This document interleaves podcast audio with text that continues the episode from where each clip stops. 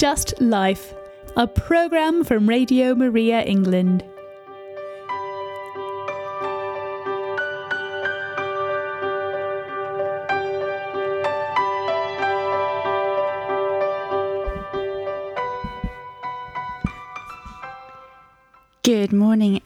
Everyone, and uh, welcome to Just Life. And this morning, I'm delighted to welcome back ACN Aid to the Church in Need. And we're joined once again by John Candia, Parliamentary and Press Officer. And today, for the first time, we're do- joined by Dr. John Newton, ACN's Senior Press Officer. So, good morning, John and John.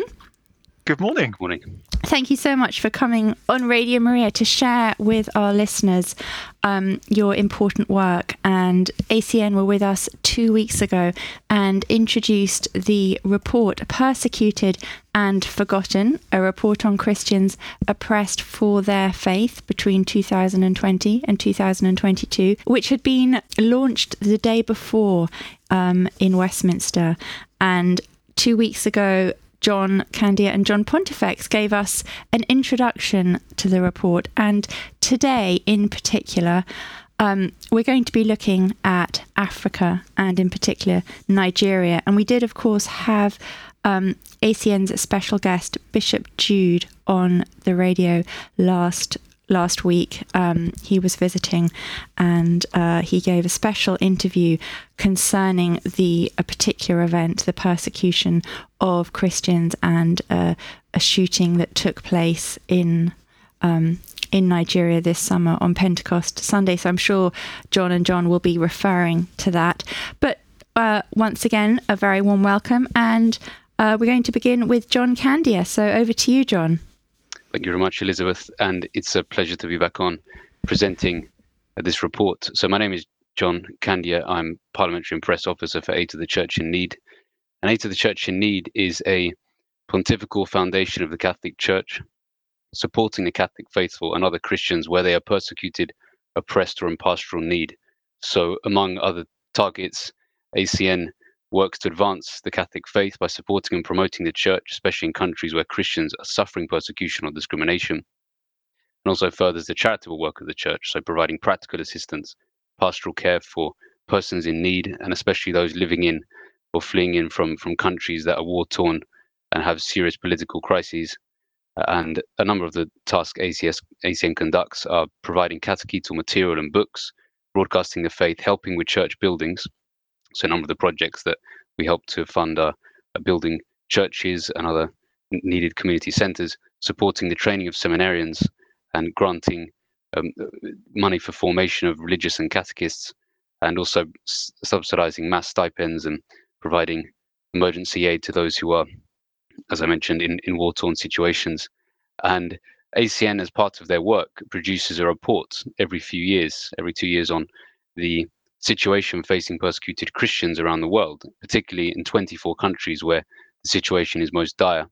And my colleague, Dr. John Newton, who will be talking in a few minutes about the, the focus of this, this show, Nigeria, uh, as part of our wider discussion on Africa, uh, he, he conducted a lot of the material for the report. And the report's aim, uh, the report being persecuted and forgotten, question mark, a report on Christians oppressed for their faith 2020 to 2022.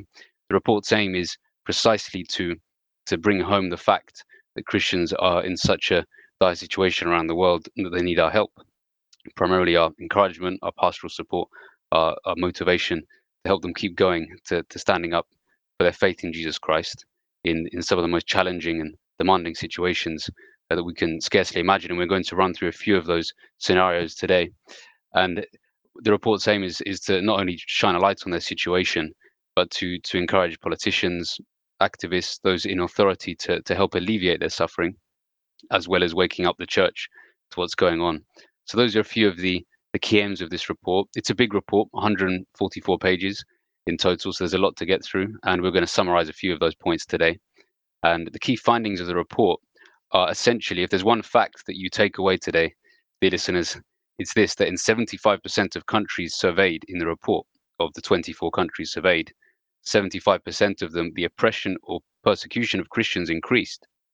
So, all around the world, mainly in Africa, the Middle East, and in Asia, and this five part series we're conducting, the introduction being two weeks ago, uh, today being the first of the continental discussions on uh, on Africa. We're going to move on to the Middle East next time, and then go over to Asia.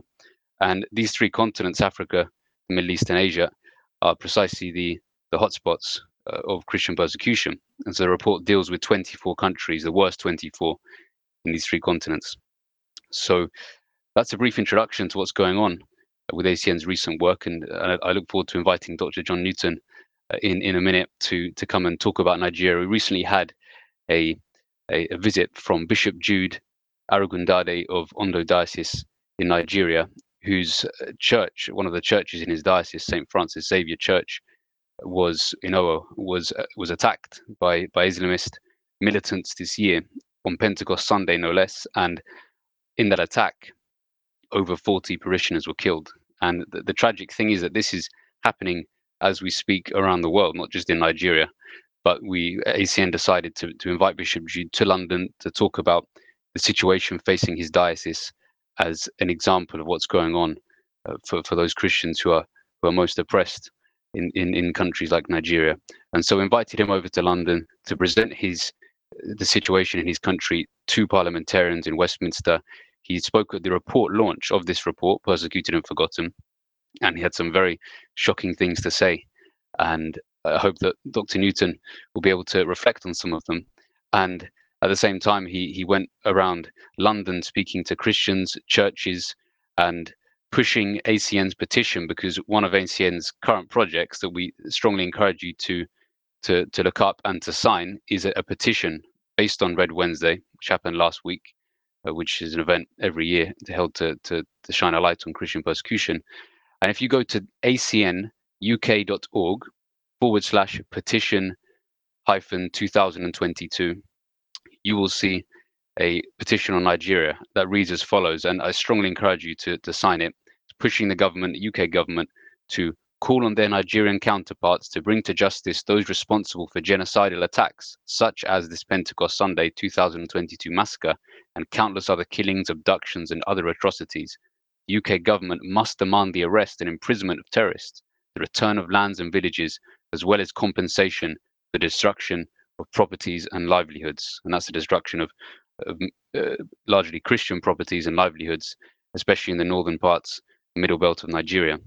So if you go again to acnuk.org forward slash petition hyphen 2022, uh, we strongly encourage you to, to, to join us in making a, a, big deal of what's going on in Nigeria, so the UK government can can start to wake up to this and call on their Nigerian counterparts, the Nigerian government, President um, Buhari, and others to to solve this problem because it's not simply a, a problem facing Christians. Obviously, it's it's predominantly focused on Christians. There are strong religious undertones to this, and uh, Islamist militants, as we'll see in this report later on, are causing most of the damage. It seems, but the the, the, the situation is uh, an unstable situation for all Nigerians, especially those living in the north of the country.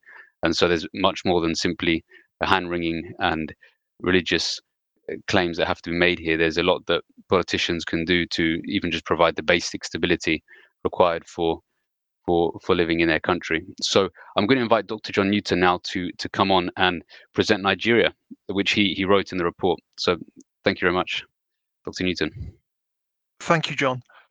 Well, Nigeria is one of those countries which is facing an almost existential crisis in terms of the, the disaster that's facing it at the moment. Um, it's located in Western Africa, for those who aren't quite familiar with the geography, and it's one of the most populous countries on the continent, which makes the problems afflicting it all the more concerning, not just for Africa, but I would suggest for the whole world. Uh, destabilization in Nigeria will impact the rest of the continent and it will impact the, all of us globally because it is, as I say, one of the most populous countries on the continent. According to just one assessment, more than 7,600 Christians were killed between January 2021 and June 2022. That's a staggering figure. And I'd just like people to pause and take that figure on board 7,600 deaths in 18 months. And that's not the total number of deaths, that's the number of Christians who were killed. Others from the Muslim faith, from the animist faiths, uh, from, from other belief systems were killed as well. But alone, 7,600 Christians were killed. And over that same 18 month period, 5,200 Christians were abducted. Again, other people were abducted as well, of other faiths, of other beliefs. But just out of Christians, 5,200 people were abducted. These are staggeringly high figures. Staggeringly high figures. And this says to us, more than anything else, that Nigeria is one of the countries in the world where Christians are facing the biggest problems at the moment. They have the greatest challenge, the greatest crisis facing them in that country. And why is this, you may ask yourself? Well, there are two main threats causing all this violence for the Christian community. The first is the militant group Boko Haram or ISWAP. Boko Haram is more of a nickname. It really means Western education is prohibited or forbidden. And ISWAP is a bit more self explanatory. It means Islamic State West African Province and that's because this group is now allied to the group that calls itself ISIS or Islamic State. The other threat comes from militant or radicalized members of the Fulani herder community. But to start with Boko Haram, in the north and particularly in the northeast, Boko Haram causes the biggest problem. In a 2012 video message, they publicly declared that they were starting a war on Christians, and they have been true to their word, and they have indeed targeted and waged war against our brothers and sisters. And it was three years later that the group pledged loyalty to the global terrorists that call themselves ISIS or Islamic State. And at that point, they formally renamed themselves ISWAP, Islamic State West Africa Province. Now, Boko Haram often carries out raids on civilian settlements. They will abduct individuals, they will torch churches, they will torch houses, but often their targets are girls and women. In particular, girls and women are taken, they are forced to marry members of Boko Haram, and they are forced often to convert to Islam as well. Um, and when I say forced to marry, you can imagine exactly what that involves. Uh, this isn't just a case that they're forced to go through a ceremony, they are forced to perform all the duties of a wife um, and against their will. And it's been calculated that up to 95% of those abducted and forced to marry are Christians. As I say, Boko Haram made no secret of the fact that it was targeting Christians, and it has targeted Christians. That's not to say that others don't suffer, and I'd hate people to get the impression that it's only Christians who have suffered in the north and northwest. Moderate Muslims, when they have spoken out against ISWAP, have also ended up on the sharp edge of ISWAP's violence. They have seen their mosques burnt, they have seen their imams attacked. Anyone that stands against ISWAP is seen as a legitimate target, but they particularly have it in the neck for Christians because they are trying to establish a caliphate. They are trying to establish a Muslim state which reflects their own twisted vision of Islam. And as far as they're concerned, Christianity can have no part in this caliphate that they're trying to set up. And that's why Christians have suffered so much in the north and northeast. But as I say, that must be contextualized that the whole region has suffered. Everyone has suffered, regardless of whether they're Muslim, animist, or Christian. They have suffered from the fact that these terrorists are carrying out these atrocities. And at one point, Borno State was basically held by ISWAP. The state was under terrorist control, and there was a pushback by the Nigerian military with support from the international community, including from the UK in terms of military logistics, to help them defeat those terrorists but they are still a very real force. They're not perhaps the problem they were one or two years ago. Internal divisions have caused them to turn on each other, and that's kept them occupied for the last few years. But they are nevertheless uh, still uh, a present and current danger to both the region and, in particular, to the Christians of that region. The other group I mentioned were the radical members of the Fulani community, and the problems from this group tend to affect the Middle Belt. Going back to the 1970s, we can find the, the root of these problems. Um, the Fulanis were an indigenous herder community and they, they they were transhumant. That's to say that they grazed their cattle and they moved their cattle from one place to another. It's the way that grazing was traditionally done back in Ireland in the Middle Ages, um, and until under um, rule from from England that was stopped. And dating back to the 70s, there were conflicts as these members of the Muslim majority nomadic herder community, the Fulani, clashed with local landowners, with the, the farmers, as the cattle went on to their land, the cattle would eat crops, and you would find these clashes, you would find these problems between the two groups. Now, many of the farmers were Christians, not exclusively Christians, there were Muslim farmers too, but the majority were Christians, and in many people's minds, this took on a, a sort of sectarian clash. I, I think that's a bit of an exaggeration. And I, I think certainly our church partners would stress that these clashes that started back in the 70s were not intrinsically religious in nature. Nature.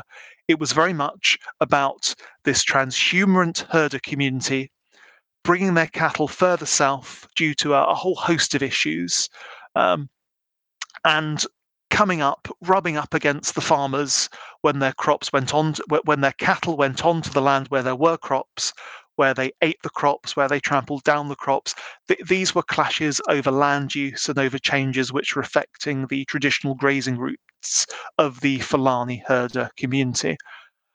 And many of the narratives seeking to explain the violence we've seen in the Middle Belt over the last decade still rely on this old farmer herder clash narrative as the, the way to understand the situation but what our project partners would say, what the bishops we've spoken to, what the priests we've spoken to would say, is that this is a naive and this is an overly simplistic interpretation of a situation that's grown far beyond its original root causes. Speaking to Aid to the Church in Need in June of this year, Archbishop Matthew Manoso Nadagoso of Kaduna, and apologies if I haven't pronounced his name quite correctly, but our Archbishop Matthew of Kaduna said that in the last 10 years, it has taken a different dimension. And that different dimension is one I think we want to stress. He said the herdsmen used to be armed with sticks and bows. Now they have AK 47s and the UK Parliament's all party parliamentary group on international freedom of religion or belief has noted that, and this is a quote, church attacks do seem to illustrate that there is a religious dimension to the violence. Because one of the problems we're seeing now in the Middle Belt is that Christian settlements and Christian churches are being attacked. They are being specifically targeted by these groups. And I think we can say quite safely that this is a distinct that this is a distinct phenomena from the old farmer herder clashes. A number of factors, including political dissatisfaction, um, poverty from the inability to make a living from cattle rearing, um, all these things have pushed members of the Fulani herder community to criminal activities to support themselves. But over and above that, there has been growing evidence that these groups have become radicalized, that they are working with Boko Haram, that they are receiving training from Boko Haram. And this radicalization would account for the attacks that we are seeing on Christian majority settlements.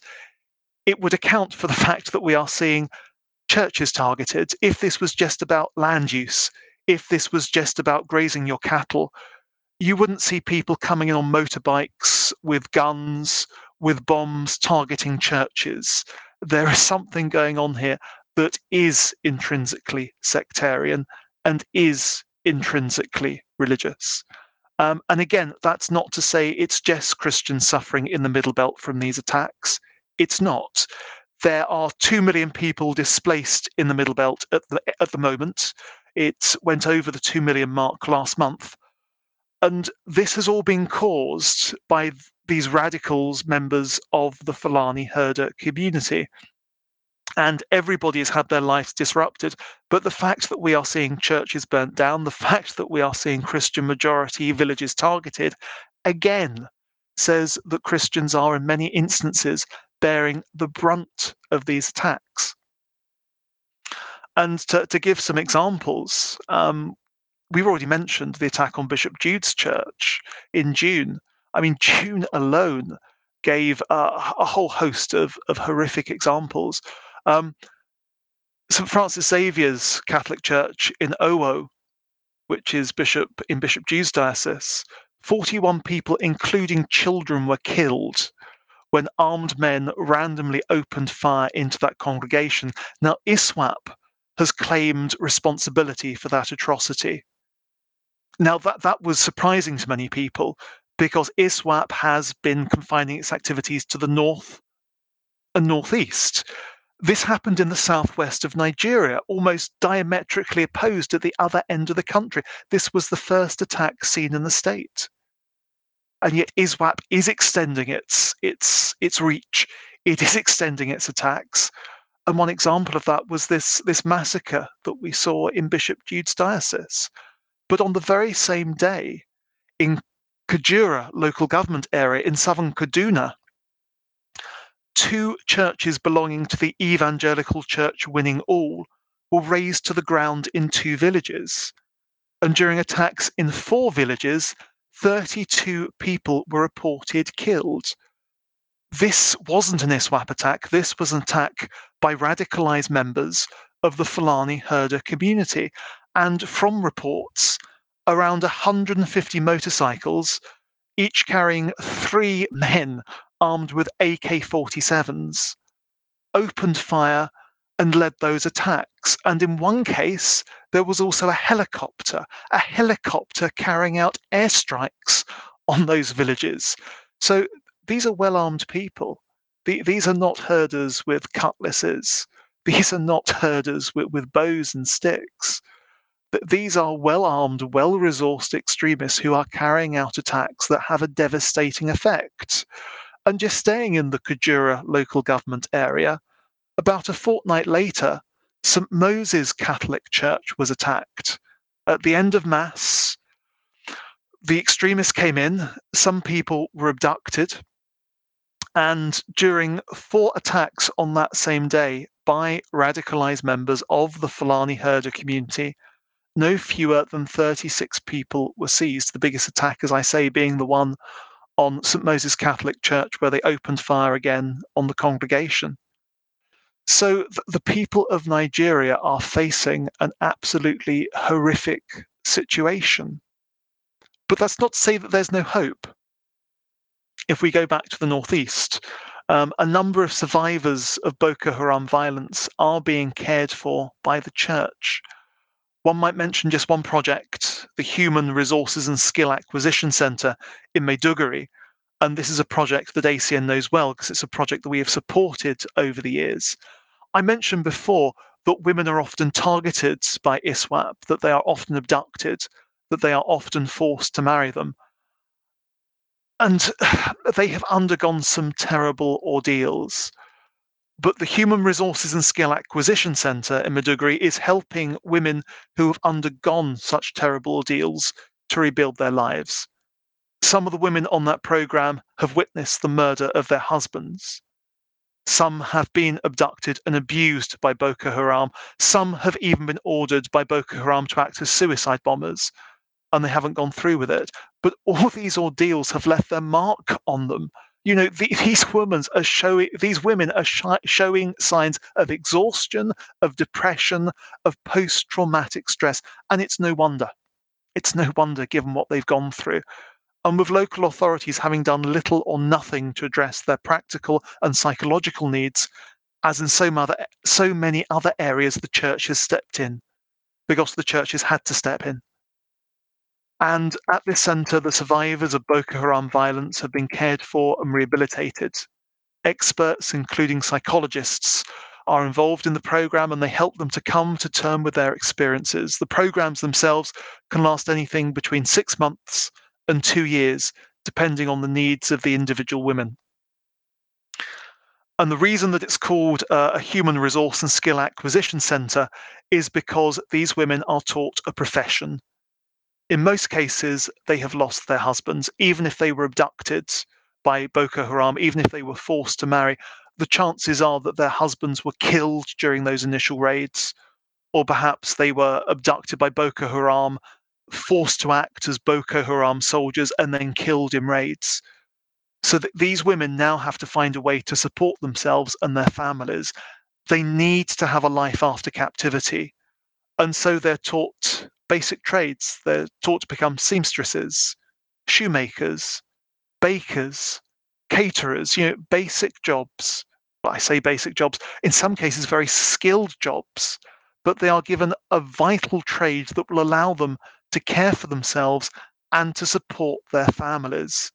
Uh, and Father Joseph Fidelis, who runs the centre, I remember interviewing him last year, and he was so grateful for the support that Aid to the Church in Need was giving to the centre. But he also stressed the need for the international community to pay more attention to what's happening in Nigeria. And this is a point Bishop Jude was making last week that it's happening far away as far as we're concerned in the West. These attacks, these torchings of churches, these killings, they are becoming so regular that they are not making news. The reason that Bishop Jude's church made news was it was the very first church, as I said, in the south of the country to be attacked in that way. And so it made the news. But all these other attacks, all these other assaults do not make the news, and they are going on on a weekly, in some cases on a daily basis. And I really would ask the listeners today to keep our brothers and sisters in Nigeria in their prayers, to remember that they are witnessing to the faith on really the razor edge, on the knife's edge of the faith.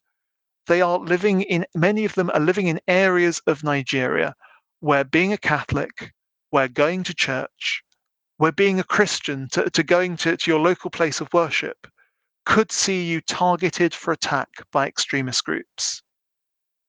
And that's over and above the, the disruption that we are seeing caused by these extremist groups, both in the Northeast and in the Middle Belt.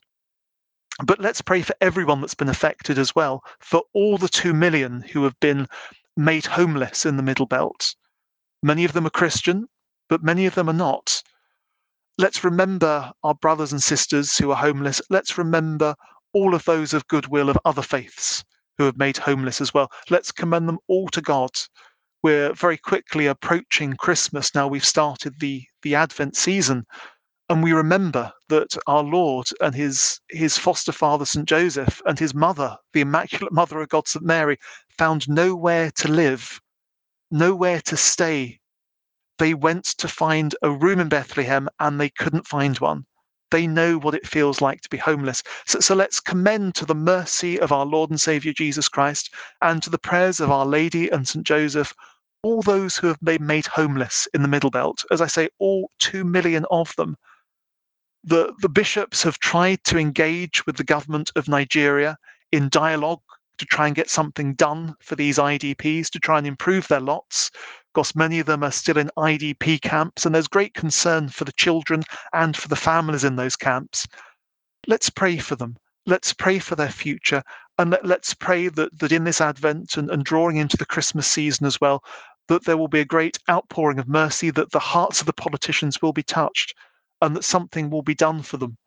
Because, as I say, in Nigeria, there is a, a very real problem affecting our brothers and sisters, and, and, let it touch our hearts and let it move us, not just to prayer, um, but also possibly to write to our MPs, to write to our political representatives, and really try and do something for the people in Nigeria. And, and thank you, John, and, and, thank you to Radio Maria for giving me the, the opportunity today to speak about the situation in the country. Thank you so much, Dr. John Newton and John Candia, for that uh, fantastic um, expose of exactly what's happening uh, to Christians in Nigeria. And um, John and John mentioned the petition. Um, the Aid to the Church in Need petition, and there is a blog post on our website with a link to that petition. So that's another way to find it. If you go to the Radio Maria website and Just Life Persecuted and Forgotten, um, there's a, a, summary of the Persecuted and Forgotten report and a, a hyperlink. Just click on the word petition and it will take you straight to that petition. There's also uh, podcasts of ACN's program two weeks ago and last week with Bishop Jude. And in the podcast description, um, again, both of those have the link to the petition. Now, time for a music break, and I'm joined here by my colleague Tim, and he um, grew up in South Africa, so he's well placed to choose the music. And I just asked him to say something about this song that he's chosen, Tim.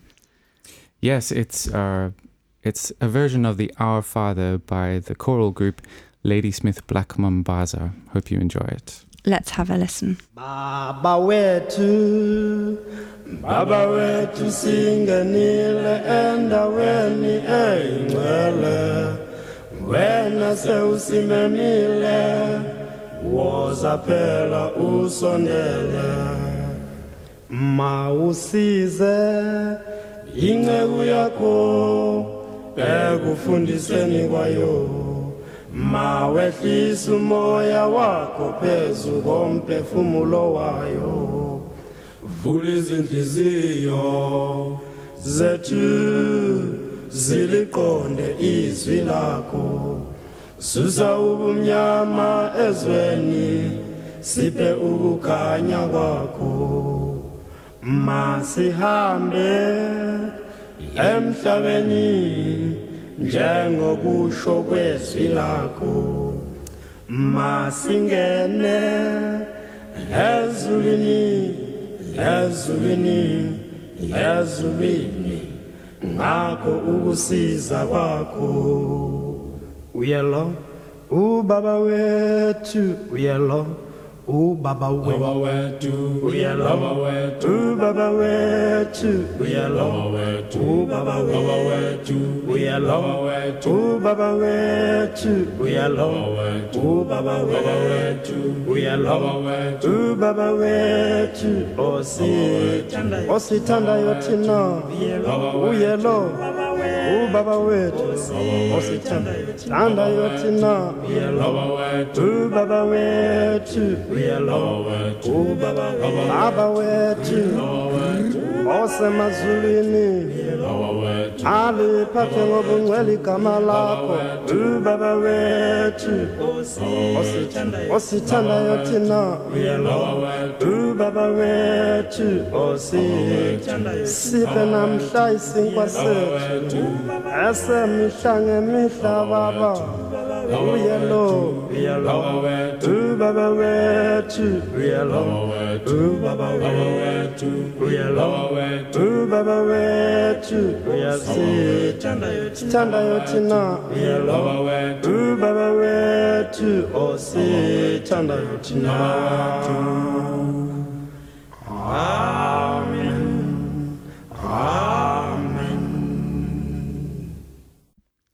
This is Radio Maria. You're listening to Just Life, and we're joined this morning by ACN Aid to the Church in Need, who are giving us a detailed report on the situation um, in Africa this morning. And Don- Dr. John Newton has told us exactly what is happening in Nigeria. And now um, John Candia is going to tell us what's happening um, on the rest of the African continent.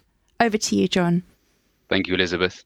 And thank you to all those who are listening today to Radio Maria. And for those of you who had just joined, just a very brief summary of where we are. My, my colleague, Dr. John Newton from Aid to the Church in Need, a pontifical foundation of the Catholic Church supporting the Catholic faithful and other Christians where they are persecuted oppressed or in pastoral need. He just presented the situation in Nigeria for Christians, our brothers and sisters in the faith who, for professing the truth of Jesus Christ, often in very hostile environments, are facing attacks, murders, violence of all kinds. And ACN, Aid to the Church in Need, has just produced a report launched in Parliament two weeks ago to explain the findings of this report and to urge the church and, and also political authorities to do more to not only alleviate the sufferings of persecuted Christians, but also to console them and to to encourage them in the faith and to really be an example uh, for them, just as they are an example for us. And in fact, the tribulations the church is facing in the West, uh, we we can also learn in those situations from our brothers and sisters in in Africa, in Asia, and in the Middle East. And this week we're focusing on Africa, and Africa has seen some of the worst violence against Christians by non-state actors. So, uh, as opposed to perhaps an emphasis in places like China and North Korea, where the the government is is more involved in persecuting the Christian faithful in Africa, it's often uh, jihadists and groups like Boko Haram, Islamic State, West Africa, who are carrying out the attacks.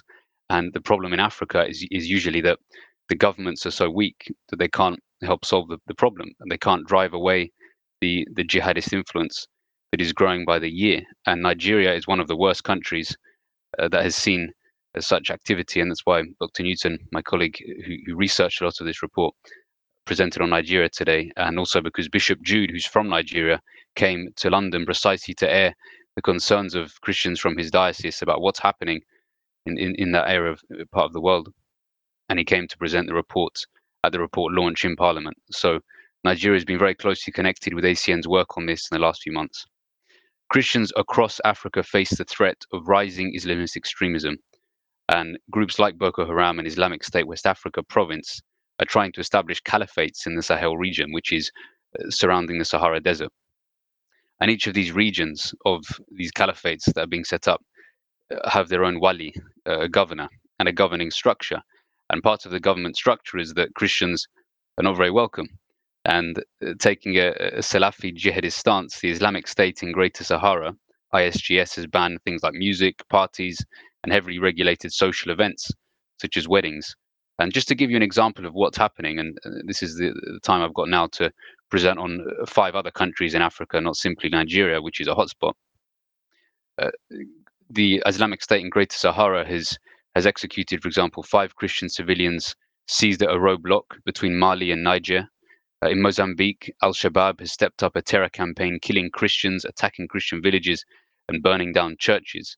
And the group, Al Shabaab, in Mozambique is affiliated to Daesh, uh, ISIS, uh, which has claimed responsibility for the March 2021 attack on Palma, a city in northeast Mozambique.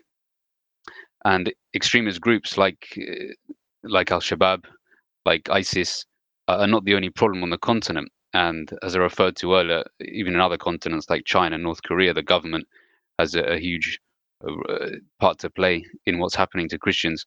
So too in Africa. And with the removal of, for example, in Sudan, President Omar al Bashir, and in, in April 2019, which ended a period of ex- increasing Islamism, Christians in Sudan are waiting to see how the new government would act after a 2021 military coup. And again, early signs are not encouraging there in Sudan, like in Nigeria, where church leaders are detained, and a couple was even charged recently with adultery because the husband converted to Christianity. And this can happen throughout the continent, and we see more and more cases such as as as, as Christian couples being charged with adultery because one of them has converted from Islam to Christianity, or even both. And according to reports, often these couples are subjected to degrading and inhuman treatment. And then moving across to Eritrea and Ethiopia, again there are some big red flags. In country sources that ACN, Aid to the Church in Need, is in touch with, have spoken to us and relayed the sufferings of of the recent war in Tigray, and in Ethiopia's northern Tigray region, Eritrean and Ethiopian troops have attacked clergy and church buildings, and Eritrean troops stand accused of a campaign of essentially ethically motivated cultural cleansing, and they've participated in massacres of Ethiopian Christians, such as the one at Axum. And in fact, the one at Axum was particularly devastating. Um, it's been hard to find all the details because part of ACN's work is precisely trying to find reliable sources. But according to a number of international organizations, uh, news sources, it seems that the massacre uh, could potentially include up to 800 people at an Orthodox church in Axum in, in uh, northern Ethiopia, which is just on the border with Eritrea. And so ethnic, political, military disputes in those two regions in northeast Africa have caused a number of of serious problems for Christians there who are often caught up in these disputes and on some occasions the target of these disputes as well. And my colleague Dr. Newton referred earlier to the situation in Nigeria that whoever criticizes uh, the jihadist caliphate finds himself on the wrong end of of the stick, and and the same with with parts of, of Northeast Africa, where uh, not taking the side of one force or another can lead to to the, the detriment of, of many Christian groups. In fact, the massacre at Aksum city in northern Ethiopia seem to suggest, uh, some sources have told us that many people, because this is the, the place where the Ark of the Covenant, many believe, is kept. And uh, the, the, the, the, suggestion was that many of them were defending the Ark of the Covenant uh, when these troops, uh, Eritrean um, and Ethiopian troops, uh, carried out the attack. And in, in May 2021, uh, Patriarch Matthias, who's the head of the Ethiopian Orthodox Tewahedo Church, said that the Ethiopian government, with the help of the Eritrean forces, these two different countries, want to destroy the people of Tigray, this northern region of Ethiopia. And he asked why Ethiopia wanted to declare genocide on the people of Tigray. And again, many Christians are caught up in that particular dispute. And then moving across to other parts of Africa, so if, if we consider where Nigeria is in the west of Africa, not far from Nigeria is the country of Mali. And Mali has seen similar issues to Nigeria. So less so to do with state persecution and, and more to do with with with jihadist and other Islamist groups which are operating in the region. And Mali's a population of 20.3 million people, Muslim population of 90%, Christians constituting about just over 2% of the population. So a small minority there and Sunni Muslims make up most of the 18 million followers of Islam in, in Mali. And of just over 450,000 Christians in the country, two thirds are Catholic. But in 2012, radical Islamist groups seized control of the north of Mali, driving Christians from their home. And, and Mali is a, a country on the Sahara Desert uh, bordering Algeria and not far from Nigeria. So it has similar geographical concerns to, to Nigeria and Chad, another country in Central Africa. And, and these desert countries tend to have very weak government infrastructure, and that militates against, for example, stopping the military incursions of, of jihadist groups. So it's very difficult to control them when the distances of travel are so huge, when the opportunities for work are very few, and so therefore, often those who are who are working in these areas are very vulnerable and there there isn't the same infrastructure that you'd expect in a more urbanized area where things are easier to to keep an eye on. And so that's been one challenge Christians have faced in these areas that Christian communities, Christian villages in the Sahara um, are very vulnerable and open to attack. So, as my, my colleague Dr. Newton referred to, helicopters and, and other forms of military technology have been seen in the last few years, and it's a it's a radical step up from from what was happening before, where, as you referred to, pitchforks was more in in, in keeping with how Christians were were attacked, whereas now it seems to be organized military technology that is potentially coming from other countries. And there are there are definitely concerns about the extent to which, for example, the UK government is selling weapons to governments in the Middle East, who then can forward them on to African countries. And so all these things have to be kept in mind when we pressure our politicians and others to act that if they're going to be uh, giving with one hand and taking with another, it's not going to help those Christians who are really suffering.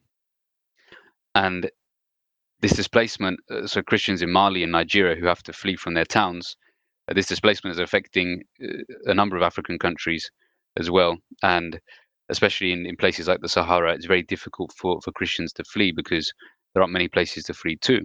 And in, in the north of Nigeria, for example, where uh, Islam is the majority, it's it's very difficult for Christians to find the same sympathy that they may find in a Christian majority country. And so, in places like Mali, with a 90% Muslim population, um, Christians uh, can sometimes struggle to find that sympathy. And so, aid to the church in need is there to help them and and to provide support. And then moving across as well to Sudan in northeast Africa, uh, as I mentioned earlier, there's been a recent a coup d'etat in April 2019 and a lot of political instability and an attempted military takeover, uh, among other things. And this has led to a lot of turmoil. And often in these times of turmoil, keeping the rule of law, passing laws that are favorable to Christians to practice their faith, are not always on the books. And we've seen that recently in a number of cases uh, such as in May 2022. This year, uh, astonishingly, uh, in fact, a couple were charged with adultery because a Sharia court annulled their own marriage on the grounds of the husband's conversion to Christianity. And so the penalty for this, remarkably, uh, could be up to 100 lashes. And uh, the, the, the husband and the wife uh, were Muslim when they married in 2016, but then in 2018, when the husband converted to Christianity, uh, his wife's family sought and won a Sharia court decision, Islamic law decision, to dissolve their marriage on the basis that the husband had committed apostasy, that simply for converting to Christianity after getting married. And at one time, this was punishable by death. However, in 2020, um, one sign of improvement for the conditions uh, for the practice of the Christian faith in Sudan is that in 2020, at the end of uh, Omar al Bashir's Islamist regime, apostasy was decriminalized. And in 2021, um, the, the wife also converted to Christianity. And um, she returned to her husband with their two children. But then, in a turn of events, her brother actually charged the couple with adultery under a, criminal law from Sudan uh, from 1991. So you can see in this kind of situation that it's not simply uh, governments, jihadist groups, but families, communities who are torn apart by disagreements over truth, over the faith, and over how to practice one's faith. And uh, one of the things Aid to the Church Need is doing in these countries is precisely being there to have um, to have the opportunity for these Christians who are under such community pressure and pressure of family and friends um, to to have a, a voice, to give them a voice, and to be a listening ear to them, and to try and help solve their situations as best we can. And that's one of the things that my colleagues do very commendably, and I see that every day. They're always there, available to help those Christians who are suffering, whatever their situation is. And many times ACN can't help, many times it can. And, and that's where you come in, dear listeners. And I would say at this point, if you haven't yet seen our website, I'd recommend please go to acnuk.org and find out more about ACN, which is the only established Catholic institution, uh, official Catholic institution, which is on the ground in these countries to help persecuted Christians. And we're running a petition at the moment. I'd thoroughly encourage you to sign it. It's on Nigeria. We're pressuring the UK government to alleviate some of the stress that Christians are facing in Nigeria. And partly the way to do that is to put pressure on the Nigerian government. So uh, if you go to acnuk.org forward slash petition hyphen 2022, you'll find a very useful petition that's rolling up very soon. So I'd encourage you to, to sign it, get your friends to sign it. And it's calling on the Nigerian government, UK government, to pressure Nigerian government to bring to justice those responsible for the attacks the kind of attacks I've just referred to that ISIS are carrying out, Islamic State West Africa, Boko Haram, and the kind that have have have stretched across Africa in recent years and are growing. And Africa is one of the hotspots of ACN's new research. The UK government must demand the arrest and imprisonment of terrorists, the return of Christian lands and villages, as well as compensation for the destructions of Christian po- properties and livelihoods. And so, my question to you is very simple today. If you had returned home today from work to see your, your house, your property completely destroyed, burned up, uh, and and your family taken captive, your family tortured, or even worse, killed, and in many cases uh, with no recompense, nowhere to go, nowhere to go for justice. If you had been in that situation, my question to you is, who would you turn to? And the answer is very simple: that in many parts of Africa and the and the wider world, it's ACN, Aid to the Church in Need and that's the the first port of call for many people. And ACN has contacts on the ground, priests, missionaries, those who who regularly go out to to conduct pastoral work, as well as as full time workers and volunteers, many volunteers who are providing very useful feedback to ACN. And it's that feedback that we strongly encourage you as well to give us anything that you know about the situation in Africa or the situation in the Middle East or in Asia. Perhaps you have family yourself who are in similar situations, please let us know. Get in touch with us. Go on our website, acnuk.org. Feel free to reach out to us and let us know. And I just want to, to end with a, a quote from a religious sister in Mali who, who has suffered many of these challenges that we've referred to in this last hour. Her name is Sister Gloria Cecilia Narvaez, and she was released after being held in jihadist captivity in February uh, 2017. So she was released just last October 2021. And she was abducted near the border with Burkina Faso in Central Africa by the militant group JNIM on 7th of February 2017 in the village of Karangasso. And she was ministering to the poor when she was abducted.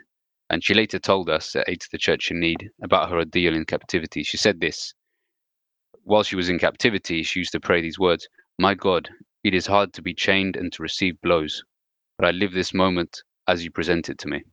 And in spite of everything, I would not want any of these men, as in her captors, to be harmed. She added, They asked me to repeat bits of Muslim prayers to wear Islamic style garments, but I always let it be known that I was born in the Catholic faith and that I grew up in that religion, and that for nothing in the world would I change that, even if it cost me my life. And so those are the words of Sister Gloria Cecilia Narvaez from from Mali. She's originally, I believe, from Colombia, but she's she's been working in Mali for a number of years. And accounts like this are, on the one hand, very encouraging. On the one hand, surprising, you might say, given all they've suffered. But it's that the faith in Jesus Christ that keeps them going, and it's that faith that's an example to us, and not only to those of us who who have friends and family in the in the outside world, outside of Europe, who are suffering in places like Africa and Middle East, but also to the church in Europe, uh, in all of the troubles that we are going through. And so, examples like Sister Gloria uh, are very inspiring to us, and that's one of the things that keeps ACN's work going. And to be very honest, is one of the reasons I joined ACN precisely because I wanted to learn from the example of the martyrs. And so this report, Persecuted and Forgotten, question mark, a report on Christians oppressed for their faith, 2020 to 2022, is available to order from the ACN UK website. And if you want to order it, I'd thoroughly recommend it, as well as to sign our petition to get involved. Please pray for for those who are suffering, Christians around the world who need your help and who are witnessing to Jesus Christ in some of the most hostile environments who have often no one to talk to, who have no one to, to seek recourse to justice to. And often it's volunteers working for ACN, ACN employees, ACN contacts, ACN supporters, benefactors, who, who are the first ones that they can speak to. And so the more that you can help ACN in many ways, the better. And that's through prayer, first of all, to pray, pray, pray for those Christians who are who are facing the challenges that very few of us can imagine in, in, the way that they're persecuted, and then also to to give if you can. ACN always appreciates your help and is very grateful for those who have given of their time and their money and their efforts uh, to help persecuted Christians. Reach out to your politicians. You can find it very easily on the UK Parliament website. Contact details for your local politician. Write them a letter. Feel free to contact us at ACN, and we can even draft you a letter send to your politicians asking them to pressure their government to to to, to write to these governments in Africa like in Mali, Nigeria, Sudan, Mozambique, Eritrea, and Ethiopia in particular, asking them to, to pressure these governments to do more, to stop persecuted Christians living in the conditions that they're living in. And even with a few small tweaks, a lot can be done. And it doesn't need to be uh, the most radical overhaul to help improve the lot of persecuted Christians in these countries. And so I'd recommend finally prayer, giving, and and helping out with us uh, those three things. And I want to thank again Elizabeth at Radio Maria, the whole Radio Maria team. I want to thank uh, dear listeners, you as well, for for spending this time with us. Please feel free to get in touch with us. Any questions you have, and we're very happy to help. Thank you. Thank you so much, John. We have really run out of time. However, I do want to open the phone lines just in case anyone has any feedback or a question for you. So, listeners, do call in on 01 223 375 564 if you have a question or a comment for John this morning. And we have a beautiful uh, final piece of music. It's a hymn sung by a Benedictine abbey in uh, Senegal. Alleluia,